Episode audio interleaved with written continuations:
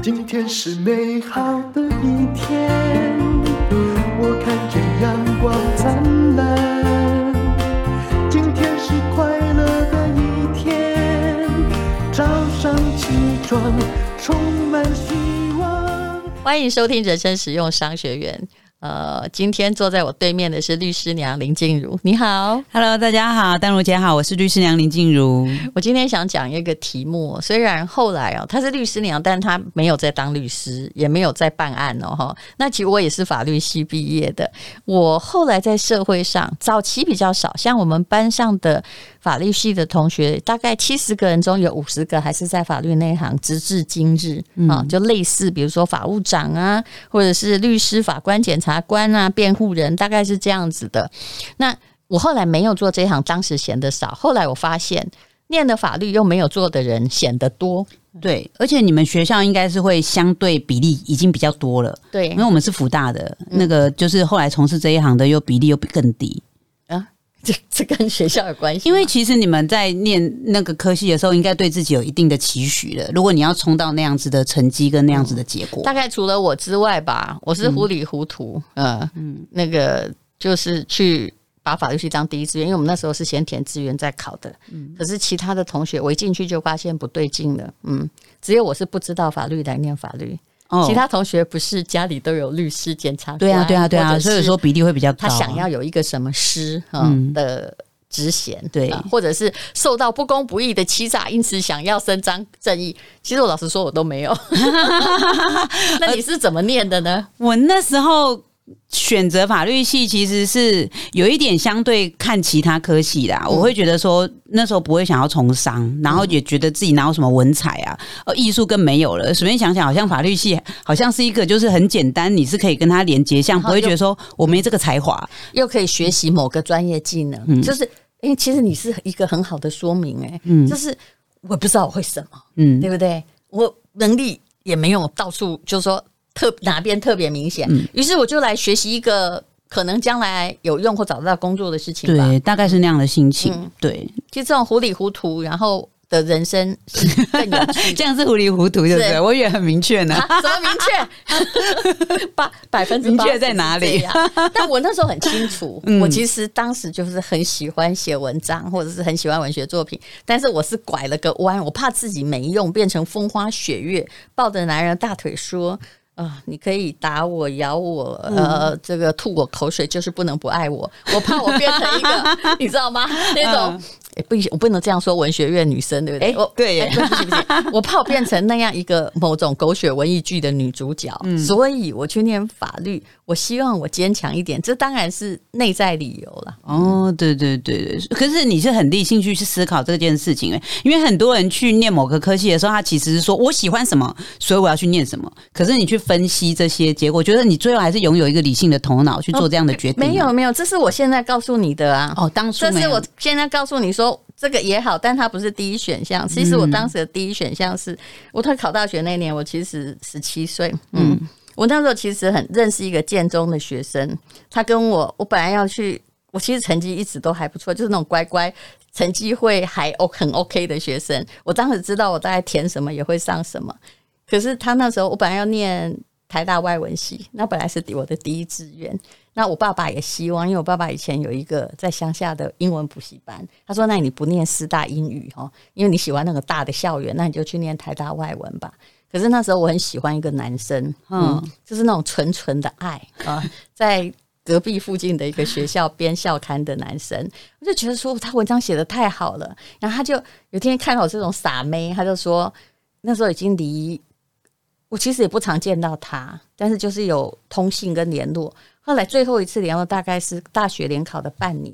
他在跟我说，他就给我一本书叫《丹诺自传》，看过没法律系的那个我那热血澎湃的律师，后来一进去才知道美国的法系跟我们根本不一样然后给你一本书，他跟他说我跟你讲我打算要考台大法律系我们法律系见我这个故事你听过没有没有听过，你应该有讲过啦，但是我可能刚好没有听到那一集，这才是没有，我在我们人生实用商学没讲。我告诉你，对一个青少年而言，刚刚那个理性原因 gay 啦，对不对？那是马后炮原因。其实前面这个是真实原因，啊、就是跟一个男生约，那这样你哎呦那个年纪哪有办法算计那么远啊？这样有没有叫糊里糊涂进的一个戏？可是最后还是恋情并没有照预期的进行，散了。我们那时候有一个就是一群人，就是有建中有北一女的，我们约考台大法律系。真正的悲剧是，其他的人都考上了。就是那个要约我们去那里见的，好悲伤的故事哦。于是就一个恋情叫着讲，还没开始就撤了。你对天蝎座不用有同情心，我们其实很了解。万一你有同情，我们还想说你干嘛这么软弱？怎么样？这故事哇，这故事真的，哎，可是你跟你老公是法律系同学。对，法律系同班同学，但是我们其实交往是毕业之后，因为要去准备考试来。一起补习才变熟才开始交往的哦，就是要考律师考试。那请问他在学校里面是你喜欢的典型吗？还是怎么？你刚看他也知道，还是排前10名都没有排到那个人？他就是属于那种女生，女生你会说，哎，我绝对不会嫁给哪种人的。那种人，就是你叫我讲，我就说我决定讲这么大声吗？对，因为你都会觉得说啊，我想象中我的另外一半应该是怎么样的，对，但往往就是不会嫁给那一种。我们一边看着韩剧，对不对？然后很希望老公戴上面具，对，对啊，对啊，所以就不是啊，不是，完全不是。但是我觉得就是因为这样子，他才有能力引起你的注意，就是。也就是不是刚开始干柴碰烈火，没有那个过程，对，只是慢慢的哈，就是哎呀，时间让我们两个人碰在一起，又怀着共同的目的，发现你人也不错，对不对？可是法律系男生很无聊，你有没有觉得？基本上，其实他不无聊，你知道我们家有铁板烧吗？啊，我们家有一座铁板烧在家里，是他搬进来的。你们开过餐厅，对不起。对对对，所以你们应该不无聊，不无聊，不无聊。但是他只是长相不算太有趣。他在法律系的部分，我觉得给我的一个比较深刻的印象就是说，太逻辑跟太算计。是，我觉得我当时看到的法律系男生不好玩，怎么谈恋爱大概不会找法律系男生，就这样，对啊，他会算好利益得失啊，这个地方是我占便宜还是你占便宜，我有没有占上风啊之类的，这都会他都会把它算进去，会先想有没有犯法，对对，也就是有没有办法犯法又不被看见，对对。所以我在说法律系的政治首领哈，我现在不要讲那个名称，就是说如果你是那个政治上 leader， 你大概只有2种，而且我们在过往的历史也许看得很清楚，一种就是我最好不沾这个不沾不这个不沾，那我就不会犯法，对不对？另外一种是拼命的在找洞，对，在找一个洞说，如何拿到钱，但是规避这个所有的刑罚，而且让他名正言顺，对，对啊，我没有影射任何人，对，所以的确有那样的特质，是因为我这个人就是比较喜欢假装，如果很真诚的讲，就是假装我们没有想要得到利益，假装我们没有那么自私，假装我们没有人只想考虑到自己，所以他其实就是会出现一个特质，我觉得在我们相处过程中也是这样，就是我觉得当他出现那个特质的时候，我都不知道是在讨厌自己还是在讨厌他，什么特质，就是算计。说这个对我们又没有好处，是，然后这个我们又不需要这么做，这样，因为他就觉得说，在法律上而言，因为他平常的工作就是要去帮当事人算他的利益，但人很难说一跳到回私生活，马上又变成一个、很感性、很大爱这样。你在法律的这些诉讼，你不能大爱啊，对，你要为你的当事人着想啊。但你有没有想过，因为我们今天的主题其实是念法律系的女生呢、就是其实那有没有？其实法律也有带给你某些正面训练，就好像我刚刚说的，如果我后来仔细马后炮的思考是，虽然是一个奇怪的机缘，让我开始看见法律系这个东西，而且我的确是糊里糊涂去念它，然后其实我一进去我就发现说，这跟我的人生的精神状况不太合，大家同学都好高兴，我是必须一直在强迫我自己，我才能够回到老师说的那一行，不然我每天我的脑都在天马行空，觉得好像法律是一根一根的栅栏，它不允许你的创意，就是希望你进入它的格式中，大概是这样。但是如果当时我没有受过这样的理性的逻辑还有推理的训练的话，我说真的，我可能会是一个内心剧场或情绪过多的女人。哦，会，我觉得其实如果你要讲好处，的确是这样。但是我的训练可能是因为我就在学校没有很认真念书，所以我也没有很认真。然后，所以那个法律系其实他的那个培养对我的影响没有很大。真正影响我大，其实是后来老公考上律师事务所，我刚开始几年我真的有跟着他一起办案件。其实我有去开庭，我有去开庭，我有帮他写状子，然后会跟当事人就是讨论案情。所以其实知道。因为没有男人天生会打家事官司嘛。对啊，而且就是这就是又觉得我好像就是无限的可以为老公奉献，所以什么事都可以做，什么事都可以扛下来，没问题的，就全部都会做。对，但是我觉得那个其实如果你要讲法律系的，这是贤内助，但贤内助的意义可能另外一个心理学意义是讨好型人格。对啊，就反正就是希望你爱我嘛。对，所以那个。整个的那个法律思维的逻辑其实是在那个时候比较去影响到我，这终于有用了，因为你学到的一个是实用的东西。所以我就说有时候人生很妙，你歪打正着的东西后来回头想来是必经道路。你知道我爸爸当时为了我没有去念外文系去念法律系，因为他有白色恐怖的阴影，他同学就是在他那个年代，我爸80几岁了去念台大法律，可能遇到228事件就不见了，消失了。他一直觉得像我这么冲的个性也会不见消失，这样虽然政治环境其实已经慢慢改变了，可是他那时候很反对我考上法律系的时候，他跟我说，他问我说，奇怪，你成绩不是都很好吗？还曾经考那个全校第1名，为什么台大外文系没有你的名字？然后我就把他的手指往另外一个报纸，我们那时候还有报纸写说这家，我说你什么时候去考法律系？我说填表的前一天，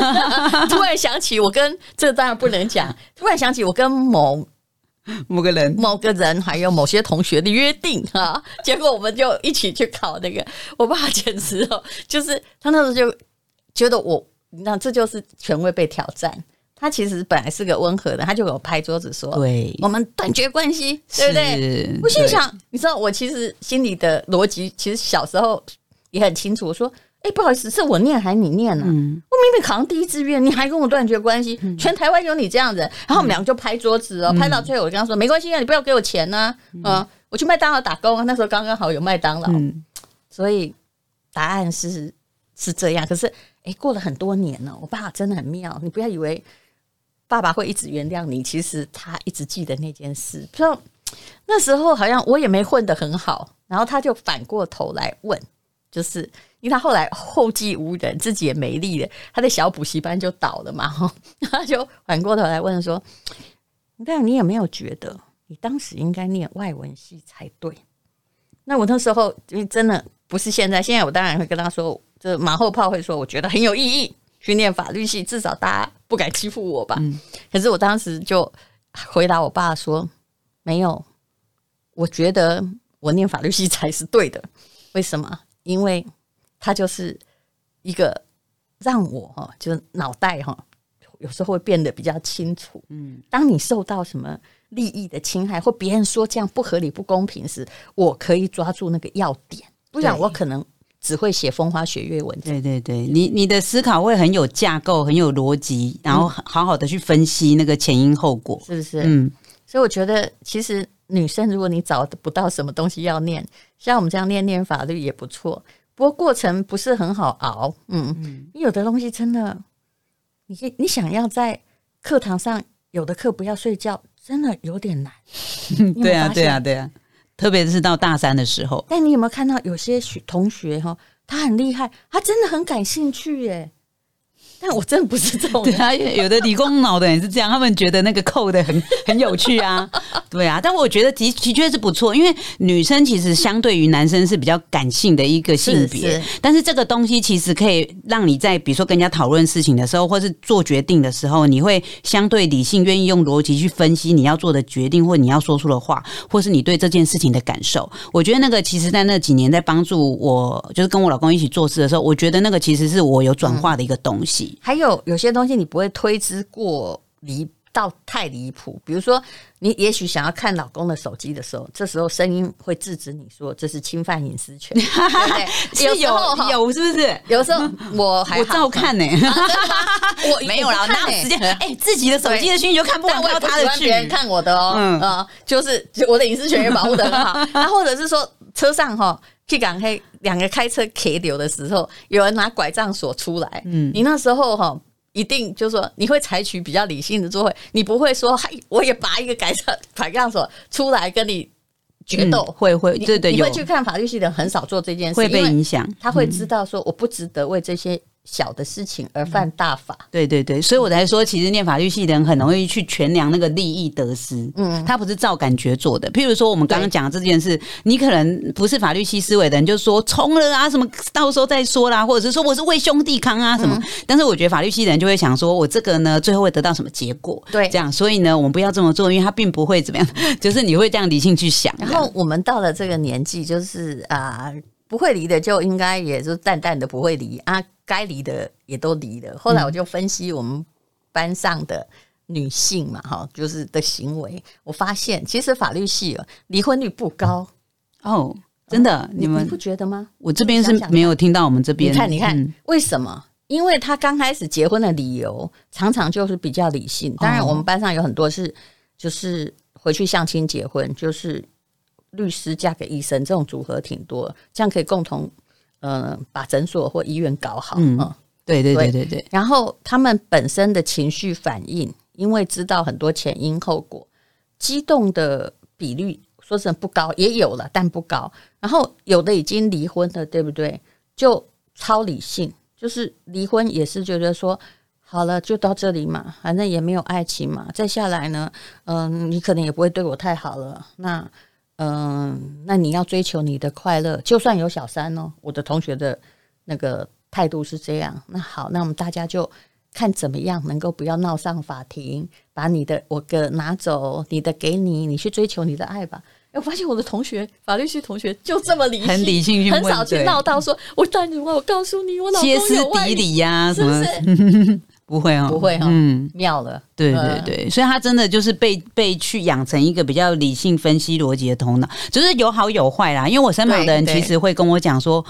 为什么你没有感觉？比如说遇到某件事情的时候，我会用法律面去分析完，然后就觉得，所以呢，我好像没有必要生气。虽然很温暖，你是个法律系的女生，对，但是身旁如果不是法律系的，其实你可能就会觉得还好，这没什么这样。但我身旁的人就会觉得你太理性的，你应该生气的，你应该伤心的，你应该有一些感性的反应的。就比如说一个很好的朋友，朋友就会怪过我说，我讲这个事情的时候啊，他每次讲某一段悲剧的故事，旁边都有人陪他流眼泪。只有我看着他，他想说你是唯一没有哭的人。我说哦，原来你刚刚是期望我哭吗？我刚还一直在想你这件事要怎么解决呢？对对对，就是啊，到底出现什么心理成因才会达到这样子的悲剧的结果？我还在想说如何化解悲剧。原来你要的目的只是我陪你哭吗？对啊，而且淡如姐还没有去真的从事这一行嘛，从事会更严重，因为你会一直重复同样的事情。你讲一个例子，所以你也是那种不哭的吧？先来探究原因，再来同情，然后你会其实别人讲故事的时候，你是分析说，其实你也有问题啊。就算我没有说出来，我都知道说，完了，你在这里踩了雷了哈。但是你一直以为自己无辜。对对对，因为我其实那时候事务所刚开始在帮老公的时候，我大概签掉超过200-300张那个离婚协议书了，所以我常常就是两个当事人到面前，然后就开始我要帮他处理，然后问他们的条件。其实你要讲他们很多也是轰轰烈烈啊，或者是怎么样的那伟大的爱情过，但是真的坐到你面前，你签到最后，你真的是你就是会很认真帮他分析说你的利益什么，你的利益什么，你们权衡的利益是什么，然后把它签掉。有时候当事人真的是哭翻了啊，对，但是真的也没有想到要陪着哭，真的也没有想对。而且你知道还有一个跟那个你说你会签那个离婚协议，就是盖章之后，然后整个宣告那个，我觉得这件事你真的很适合做。我跟你讲，还有更好笑的，做比较温暖。你知道我在签离婚协议书的时候，当年做到后面，刚开始还不会哦，真的是会职业病。就你到最后，你想的事是想说，我刚刚有没有跟他们收钱？因为你知道，因为你知道会有一类型的，就是他们签到一半翻脸就走人。对，所以如果你没有先抽钱来帮他们处理的话，很可能他们翻脸走人。结果你搞半天搞了1个小时，你没有赚到钱，变成一个什么咨询费哈？咨询师就人家不离了。对对对，不管你离不离，你进来的时候我们要先收费，收钱。我那时候已经很习惯性要这样子了，讲说不管他再怎么伤心，再怎么憔悴，你都会先记得说先收钱。然后而且你还会中间提醒，就是签到一半的时候，想说他们已经开始吵架的时候，赶快回想一下我刚刚。刚有先收好钱嘛，不然等一下他们吵架离开就签不成，我就收不到钱。身为一个律师娘，我认为这个是很需要的，对不对？你比可是人家说我是温暖的、关爱的，对，你怎么可以想到钱？我喜欢你的诚实，我想这就是你受欢迎的原因。就说对啦，我就我有我的势力面啊，就这样啊。对啊，因为我今天是要讲法律系的智慧嘛，对对，所以。其实我们两个后来的结论就是说，虽然这是也不是说真心很爱法律而去念，但对一个如果你现在真不知道你干嘛的人，这是一个更好的训练，不然总比念那个政治系的哈，那个动不动万一没有什么，就每天因为念完理论没有特长哦，都全部去搞那个各种运动哦，好多了，对对对，所以你其实。与其讲法条，我觉得不如说你学到的是一个工具，对，就是你脑袋在运作的一种工具。好，那这个律师娘呢，她其实是很努力的在帮很多女性哦，就争取权益啦。其实女性需要温暖的声音，不希望律师太绝情，然后完全从工具性呢来分析啊各种交战守则，或是其实他在跟你倾诉的时候，你已经看到他的种种问题了。那理性的头脑，你真的很容易冲出去跟你讲说，我觉得你就是有 A、B、C 的哪几个问题？如果你改掉这个，你下次不会遇到这种人。我就知道，你看法律系的训练，事实上你在跟我看问题的时候是一样，对，只是你脸包装的比较温和。我一直在想怎么样解决这些问题。对啊，对啊，但是其实你真的其实也是想要为他好啦，是对啊，你就想说这样子你的生命才会过得更好。可是其实很多接受的人，他可能是很难接受的，忠言很逆耳，然后遇到你只想倾诉，他根本不想解决问题啊。对啊，还后来先哭了老半天。我遇到这样的人，然后讲完之后，我脑袋一直在帮他想说，这个症结要怎么解决？他后来跟我说。没事了，你不要帮我，有没有？对啊，对啊，对啊，都是这样啊。所以有时候我觉得，像我们这种性格，就很容易就是叫什么好心没好报，或者是什么好心做坏事，就是人家到最后还生你的气。其实我是有遇过啦，我不知道你们遇过，他到时候生气啊，我这种公亲变属住，很多啊，所以我后来都会先那个分析说，这是你的问题还是我的问题？我应不应该介入？是不是你独立去解决问题才是真正能打开这个门？免得我帮你解决问题，你迁怒于我。就有一位很可爱的，他也是一直都在打过3000件案件的那个律师哦。他前不久我访问他，他就说你知道吗？其实我们很难做。我帮人家那个家暴妇女离婚了，后来他一直在缠我，一直在骚扰他。那我问他为什么，他说他最恨的人是我，因为呢，我让他没有可以恨的人。你看又是一个没有逻辑的逻辑。对对对，他帮他把他那个会打他的啊，会压榨他的啊，就是差点要他命的前夫弄走了。对啊，那为什么他需要有一个可以恨的人？他喜欢那个恨。他就是当时他有一个恨的对象，也许他也没有别的寄托，可是当他想从婚姻中解除，他可能感受到3天的自由，他去对付那个让他离婚的律师，因为你解决了我的困境，对不对？他没有比较快乐啊，因为他整个人还是恨啊。然后终于他恨的转移就到那个女律师身上，他非常的困扰，超惨。但这个是非逻辑的，对不对？对，但你知道我理性的脑袋又在想到说，为什么这个女生有办法持续的去骚扰这个律师？我就会觉得，那这个律师身上应该有一个点，让那个女生可以缠住他。我的理性的逻辑又跑出来了。他会问他说，意思就是说，反正比如说他对他咆哮或什么，那律师想要挂他电话，他就说。你不是说号称很热情温暖的律师吗？对不对？他在挑战他的，就是这就是我刚刚讲的，就是当我不很大声的骂醒一个人的时候，我到底是在保护谁？对啊。请看我这种理性逻辑就是会跑出来啊，分析原因、结果。我看得出你是一个法律系的人，就好像我有时候跟人家讲一讲话，我后来发现只要跟他讲话，不管我知不知道他以前念什么，但是。我可以很清楚的分辨念过法律系的女生、女人对、说话的方式，甚至男人。对。但是其实我最近是有一个新的收获啦，因为我可能去上一些课程，我后来发现说你觉得我想要为这个人好，所以我讲了很多为他好的话，但其实你应该要用目的论，其实他这个东西也是有逻辑的，我的目的是应该要他收到他愿意改，对，如果我讲了很多话我觉得我是为他好，那我一起改给公送一样因为他没有收到啊，他没有收到，那你的目的没有达到啊，那没有对应达到，那跟你的逻辑还是不合，所以真正的逻辑其实你应该找一个他可以接受的方式来告诉他，那个才是你要达到你目的的方式。对，但是我也要最后补一句话啦，就是也许别人也尽力在告诉你，可是你如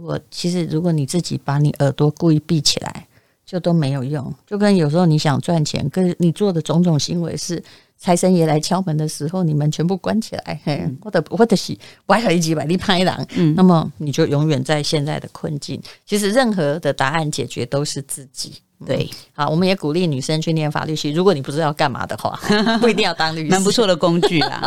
谢谢林静茹，谢谢。